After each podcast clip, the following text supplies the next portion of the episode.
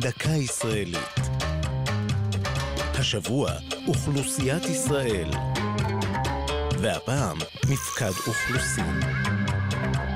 בקלפי, בקופת החולים ובבנק, כולנו נדרשים מעת לעת להציג את תעודת הזהות ועליה מספר הזהות. כדי שיוענקו לנו מספרים צריך לדעת כמה תושבים בארצנו, וכדי לדעת צריך לספור.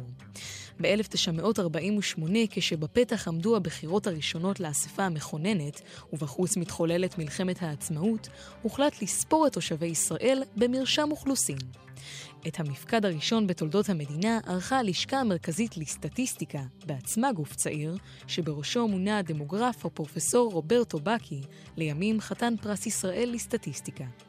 יום לפני המפקד ביקרו פוקדים בבתי התושבים, מנו את יושבי הבית וחילקו שאלונים למילוי.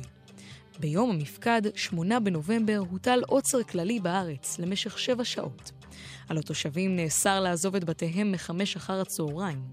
14 אלף הפוקדים עברו מבית לבית, עדכנו את הנתונים שנאספו בסבב הראשון וחילקו מספרי זהות.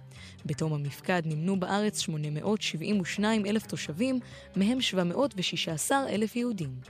עוד מפקד אוכלוסין צפוי ב-2020, וההכנות לו בעיצומן. זו הייתה דקה ישראלית על אוכלוסיית ישראל ומפקד אוכלוסין. כתבה נוגה סמדר, ייעוץ הדוקטור מרדכי נאור, מפיקה יעלי פוקס.